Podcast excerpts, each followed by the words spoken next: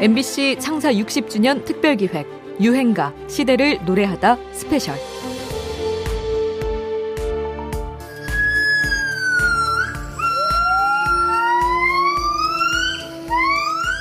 안녕하십니까? 음악평론가 임진모입니다. 이게 무슨 소리로 들리십니까? 이 소리는 흔히 긴팔 원숭이라고 부르는 아시아의 유인원 gibbon의 노랫소리인데요.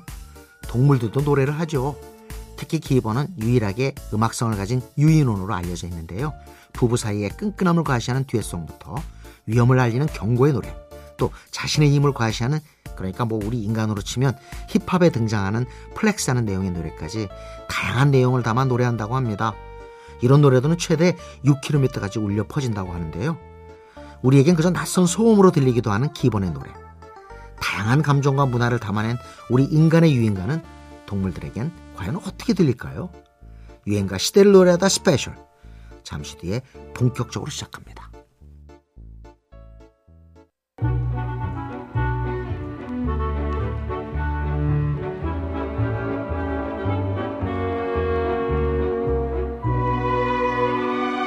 여러분께서는 지금 유행가 시대를 노래하다 스페셜 방송을 듣고 계십니다.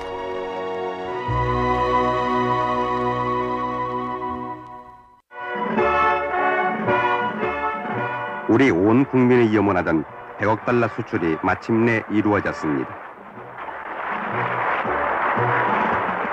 박정희 대통령 안내 이날 수출 실적 1위를 차지한 1970년대 빠른 산업화로 화려하게 맞이한 수출 100억 불 시대. 하지만 그만큼 그림자도 짙었습니다. 특히 여공들의 노동 환경은 상상할 수 없을 만큼 열악했죠. 지금 생각해 보면 내가 어떻게 기적적으로 그런 데서 일을 했나 싶고 그래서 좀 소름이 오싹 끼칠 때도 있어요 솔직히. 도시락을 펴서 먹으면 이쪽에서 젓갈로 뚝뚝 떠먹으면 이쪽에서 먼지가 쌓여요. 그 정도였어요. 그래서 아주 심하게 쌓인 거는 뜯어서 위에 버리고 속에 거만 먹고요. 경우에 따라서는 그냥 먹기도 하고. 졸려서 지금 같으면 지금 생각하면 하루 빠지고라도 잠을 잤을 거예요. 근데 그때는 1년 12달 노는 날이랑은 구정 때 하고 추석 때 그거 3일씩 그거밖에 없는데도 빠질지도 모르고 깨부릴지도 모르고 고지식하게 가난한 집에 태어났으니까 이렇게 대접 받아야 되는 거구나 하고 그래도 그 속에서라도 일을 해야지 담은 보리쌀이라도 사서 뭐 콩나물이라도 김치라도 먹을 수 있기 때문에 그거를 인간적이다 뭐 어, 예를 들면 뭐 주일에 한 번씩 놀아야 되겠다 이런 꿈은 상상도 못했죠. 1989년 노래를 찾는 사람들 노차사 앨범에 수록된 사계는 그런 여공들의 고단했던 현실을 적나라하게 묘사한 곡입니다. 이렇게 노동의 현실을 다룬 곡이 유행가로서 차트에 올랐다는 것만으로도 좀 달라진 사회상을 알 수 있는데요. 그 이 시대를 살아가는 많은 사람들의 그 진솔한 삶이 담, 담긴 노래들 그리고 어, 현실 인식 바탕 위에서 어, 불려지는 것들이 저희들이 그 찾고자 하는 노래가 되고요. 그래서 일하는 사람들의 그 건강한 정서가 그대로 반영된 그러면서 그 노래를 통해서 보다 나은 그 사회를 건설할 수 있는 그런 힘이 될 수 있는 노래가 되겠죠 저희들이 바라는. 네, 혹시 극히 일부 보수적인 사람들한테는 너무 운동권 노래만 부른다라고 하는 그런 비난을 받지는 않습니까?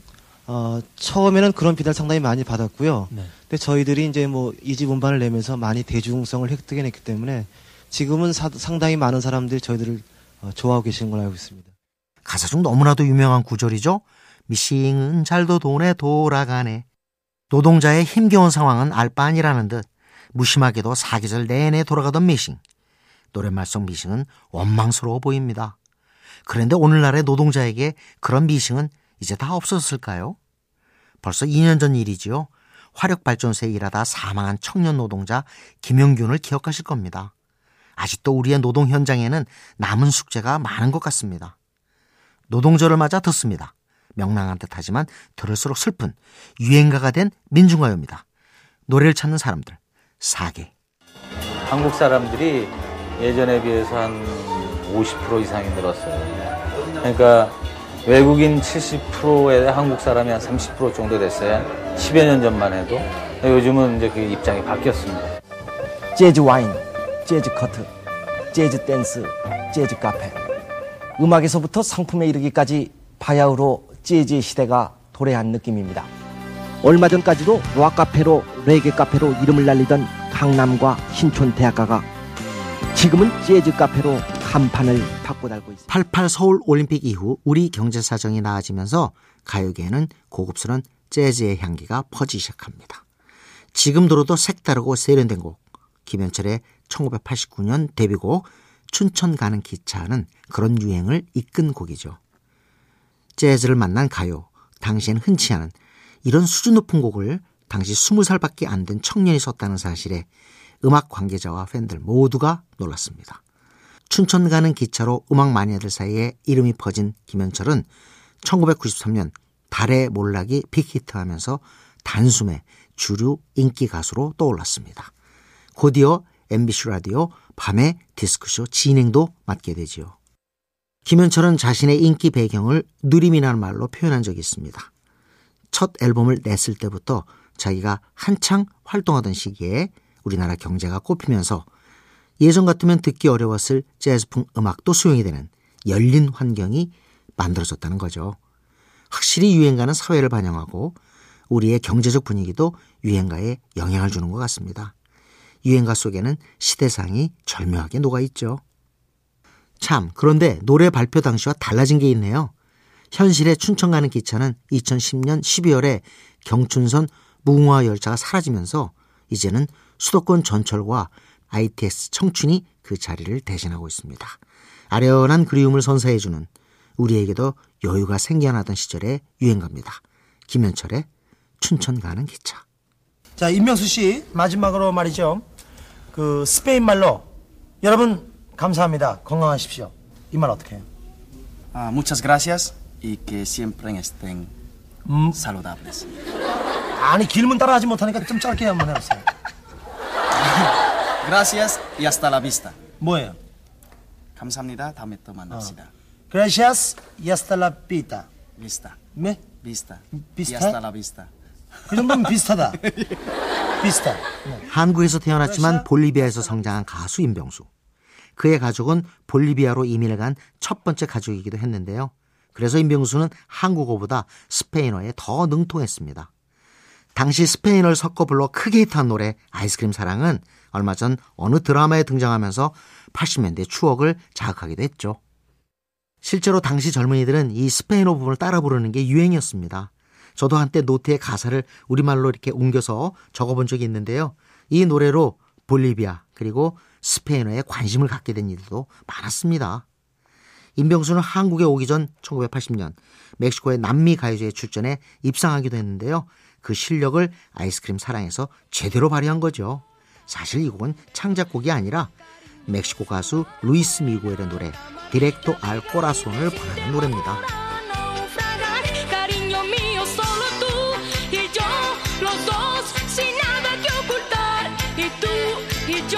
노래 자체도 경쾌하지만 외국어 따라 부르기의 재미 덕분에 오래 사랑받고 있는데요. 당시 임병수의 인기도 엄청났다고 합니다. 그 인기 많았을 때는 밤 늦게 뒷모습만 봐도 그렇게 알아보더라고요. 그래서 어떻게 알아보는지.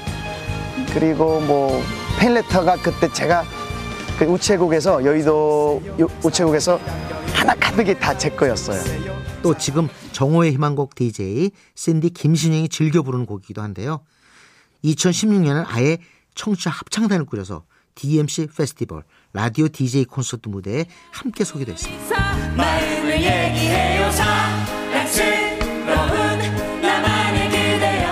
따라 부르는 재미의 힘으로 임병수의 대표곡이 된 유행가입니다. 2000년대에 소몰이 창법이 있었다면 살다가 울다가 1980년대에는 염소 창법이 있었다고 할까요? 사랑이란 말은 너무너무 흔해. 임병수입니다. 아이스크림 사랑. 열쌍 중 한 쌍, 다문화 결혼. 열쌍 중 한 쌍이면 그 비율이 꽤 높군요. 맞습니다. 어, 한국인이 이제 외국인이나 또 귀화자와 결혼하는 사례가 4년 연속 늘었다고 합니다. 통계청이 2019년 다문화 인구 동태 통계를 발표했는데요. 지난해 다문화 결혼 건수가 2만 4천여 건으로 1년 새 4%가 증가했다고 합니다. 다문화 가정이 이제 낯설지 않은 시대입니다. 이미 30만 가구를 넘어섰고요. 신생아의 6%가 다문화 가정에서 태어나고 있다고 하는데요. 더 이상 한민족 순수 혈통을 내걸기 어려운 아니 그러면 안 되는 시대가 됐죠. 우리 음악계도 이런 시대의 흐름에 맞춰 다국적 그룹이 폭발적으로 늘어나고 있습니다. 특히 2000년대 후반부터 아이돌 그룹에 중국, 태국, 일본 같은 외국인 멤버들이 활약하게 되는데요. 2015년 우아하게로 데뷔한 트와이스도 다국적 그룹입니다. 지효, 정연, 나연, 다현, 채영 다섯 명의 한국인 외에 사나, 모모, 미나 셋은 일본인이고 쯔위는 대만 출신이죠. 아홉 중에 무려 넷이 외국인입니다.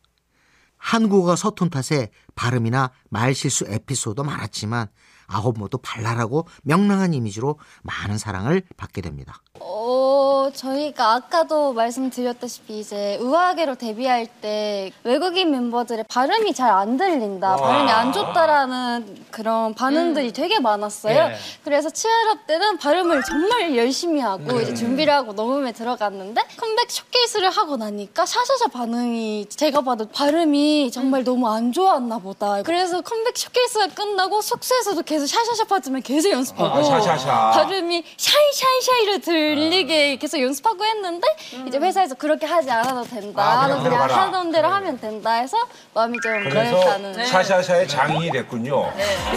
그렇게 오히려 취업은 특유의 발음 덕분에 더 화제가 됐고 트와이스는 이후 인기 1위의 걸그룹으로 떠오르게 됩니다. 당연히 일본과 대만 팬들도 트와이스를 열렬히 응원했죠. 케이팝이 보여준 개방성과 포용성의 승리라고 해도 될까요? 나라는 달라도 음악으로 소통할 수 있다는 자세로 정상에 오른 다국적 걸그룹의 노래를 듣습니다. 트와이스, 취업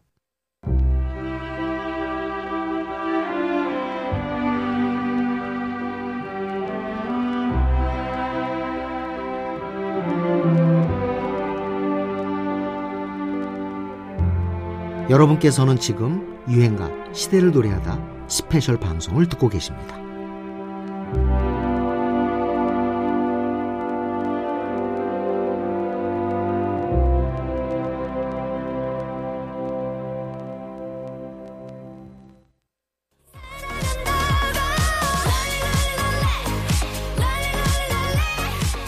얼마 전엔 군인들의 성원 덕분에 브레이브걸스의 롤린이 역주행으로 화제였는데요. 3년 전인 2018년 유치원생과 초등학생의 성원으로 역주행 인기몰이를 했던 유행가가 있습니다.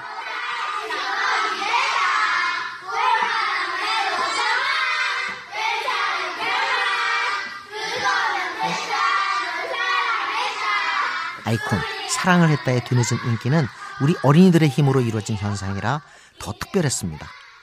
사실 케이팝이 글로벌 시장에서 승승장구하고 있지만 전 세대의 사랑을 받지 못한다는 약점을 지적받기도 하는데요. 이 노래는 예외에 속하는 곡입니다. 아이들이 모이면 사랑을 했다를 동요 부르듯 합창해서 선생님들이 당할 정도로 신드롬 수준의 인기를 끌었는데요. 하도 시도 때도 없이 불러대서 어느 초등학교 교실에선 이 노래를 금지하는 일도 있었다는군요. 여느 케이팝과 다르게 좀 느린 박자의 가사가 잘 들려서 따라 부르는 재미가 있었다곤 하지만 이별을 다룬 슬픈 내용의 유행가임을 감안하면 좀 의아한 일이었죠. 아이콘 역시 자신들이 초통령이 될 줄은 꿈에도 몰랐을 겁니다. 어, 전혀 예상 못하죠. 또 저희가 그 활동이 끝난 뒤에 이제 어린 친구들이 불러준 거라서 되게 놀랐어요. 그래서 만약에 활동할 시기에 그렇게 했으면은 정말로 유치원이나 초등학교 투어를 했을 것 같아요. 그렇게 사랑을 했다는 아이들이 수시로 따라 부르면서 그 부모들과 할아버지, 할머니까지 함께 흥얼거리는 곡이 됐습니다. 모처럼 케이팝, 아이돌 음악을 전 세대가 함께 부르며 세대 통합이 이루어졌달까요? 어렸을 때 좋아한 노래는 기억에 더 오래 남는다고 하죠. 코올리게 시절 이 곡을 떼창했던 친구들에게 어쩌면 이 유행가가 추억의 노래 1호가 될 수도 있지 않을까요? 어린이 여러분, 3년 전 신나게 따라 불렀던 이 노래 기억하시나요? 벌써 너무 오래전 일이라 잊혀졌을까요? 아이콘입니다. 사랑을 했다. 우리가 만나. 사랑을 했다. 스님, 우리 배고픈데 어디 가서 빵이나 우유라도 사 먹고 가야. 예? 뭐라고? 바나나 우유 먹으러 간다고? 아니야, 난 초코 우유가 더 좋아. 예? 정말 팔게 속 터지셔. 방금 너 우리 엄마 욕했지? 내기는 못 속여. 오정아, 네 얘기는 이제 그만하고 어서 가보도록 하자. 아니, 스님까지 우리 삼촌 욕하는 거예요? 미스터 손, 저팔계, 사오정, 삼장법사, 1990년대 인기 애니메이션, 나라라 슈퍼보드의 주인공들 기억하시나요? 애니메이션 역사상 최고의 시청률 42.8%를 기록하며 국민적인 인기를 끌었던 작품인데요. 주인공들 중 하나였던 사오정. 말귀를 잘 못 알아듣는 엉뚱하고 답답한 이 캐릭터는 이상하게도 우리 사회에 자주 소환됩니다. 먼저 90년대 말 사오정 시리즈가 신드롬을 일으키는데요. 당시 MBC 드라마 보고 또 보고의 한 장면입니다. 엄마, 사오정 시리즈 해줄게. 사오정이 텔레비전을 보고 있는데 저녁하고 있던 엄마가 오정아, 지금 몇 시니? 물었거든? 그러니까 사오정이 MBC요! 그랬다? 그러니까 엄마가 뭐라 그랬게? 몰라? 어머, 벌써 그렇게 됐니? 그게 재밌냐? 엄마는 안 재밌어? 유행이라면은 썰렁한 것도 재밌다고. 요즘 사오정 시리즈 모르면 웃긴 거야? 사오정 시리즈 모르면 웃긴 거라는 게 더 웃기는 거네. 역시 세대 차이야. 어? 아니야.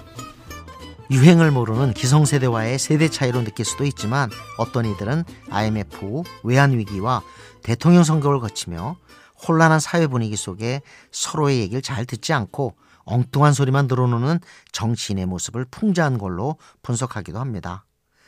2000년 초에는 또 다른 의미의 사오정이란 말이 유행했는데요. 아, 사오정이 뭐죠? 45살에 정년 퇴임한다는. 아, 이태백이요? 5, 6도.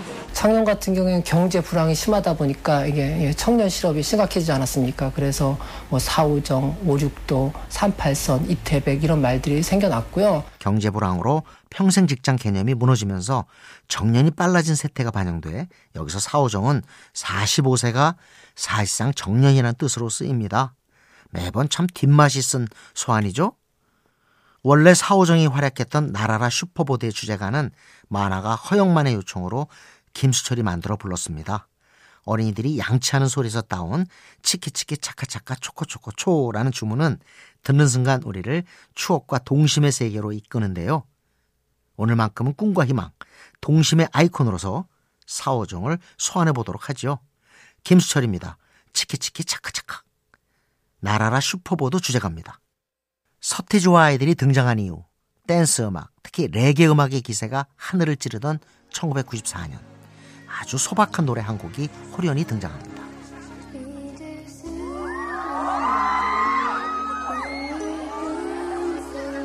김광진과 박용준의 더 클래식이 발표한 마법의 성이었습니다. 원곡과 더불어 당시 13살 백동호 군 버전의 곡이 많은 사랑을 받게 되죠.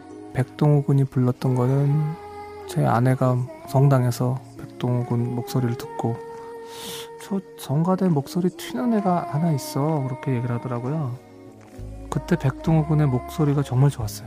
네, 딱 들었는데 어 얘는 좀 특별하다는 생각을 했고 성당에서 우연히 알게 된 소년이 부른 노래 제작 과정 자체도 참 동화 같은데요. 마치 초등학교 음악 교과서 속에 동요가 부활한 듯 마법의 성은 사람들의 동심을 일깨우며 당대의 유행에 굴하지 않는 독보적인 힘을 발휘합니다. 이 노래는 이후로도 여러 차례 리메이크되며 사랑을 받아왔는데요. 특히 동화 같은 노랫말과 순수한 감성 덕분인지 가수가 아닌 배우들도 무대에서 이 곡을 즐겨 불렀는데요. 당시 어떤 배우들이 불렀었는지 잠시 들어볼까요? 믿을 수 있나요 나의 꿈 속에서 너는 마법에 빠진 공주란 걸 드라마 종합병원에서 활약했던 신은경의 목소리고요. 이어서 마지막 승부와 M에서 열연을 펼친 시문합니다. 언제나 너를 향한 몸짓엔 수많은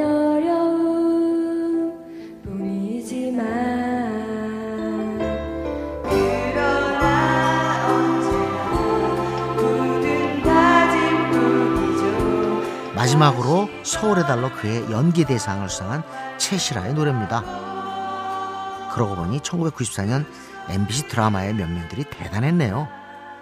문득 등장한 어른들을 위한 동화. 마치 누구나 마음 한구석에는 때묻지 않은 순수와 서정성이 살아있다는 것을 말해주는 것 같았던 유행가. 더 클래식입니다. 마보의 성.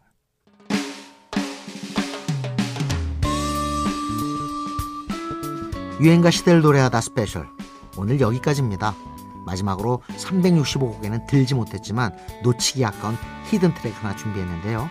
김수철, 산울림, 이선희 같은 우리 대중가요의 거목들이 순수한 동심의 세계를 노래하는 동요에 가까운 노래에 꼭 한 번은 도전해본다는 말씀을 드린 적이 있죠. 그 중에서 조용필의 난 아니야를 오늘 끝곡으로 듣겠습니다. 울고 있던 꼬마 아가씨의 시선에서 불려진 가왕의 노래입니다. 난 아니야, 꽃이 아니야. 지금까지 저는 음악평론가 임진모였고요. 잠시 뒤 11시 52분 오늘 어버이날을 맞아 특별히 준비한 유행가로 다시 찾아오겠습니다.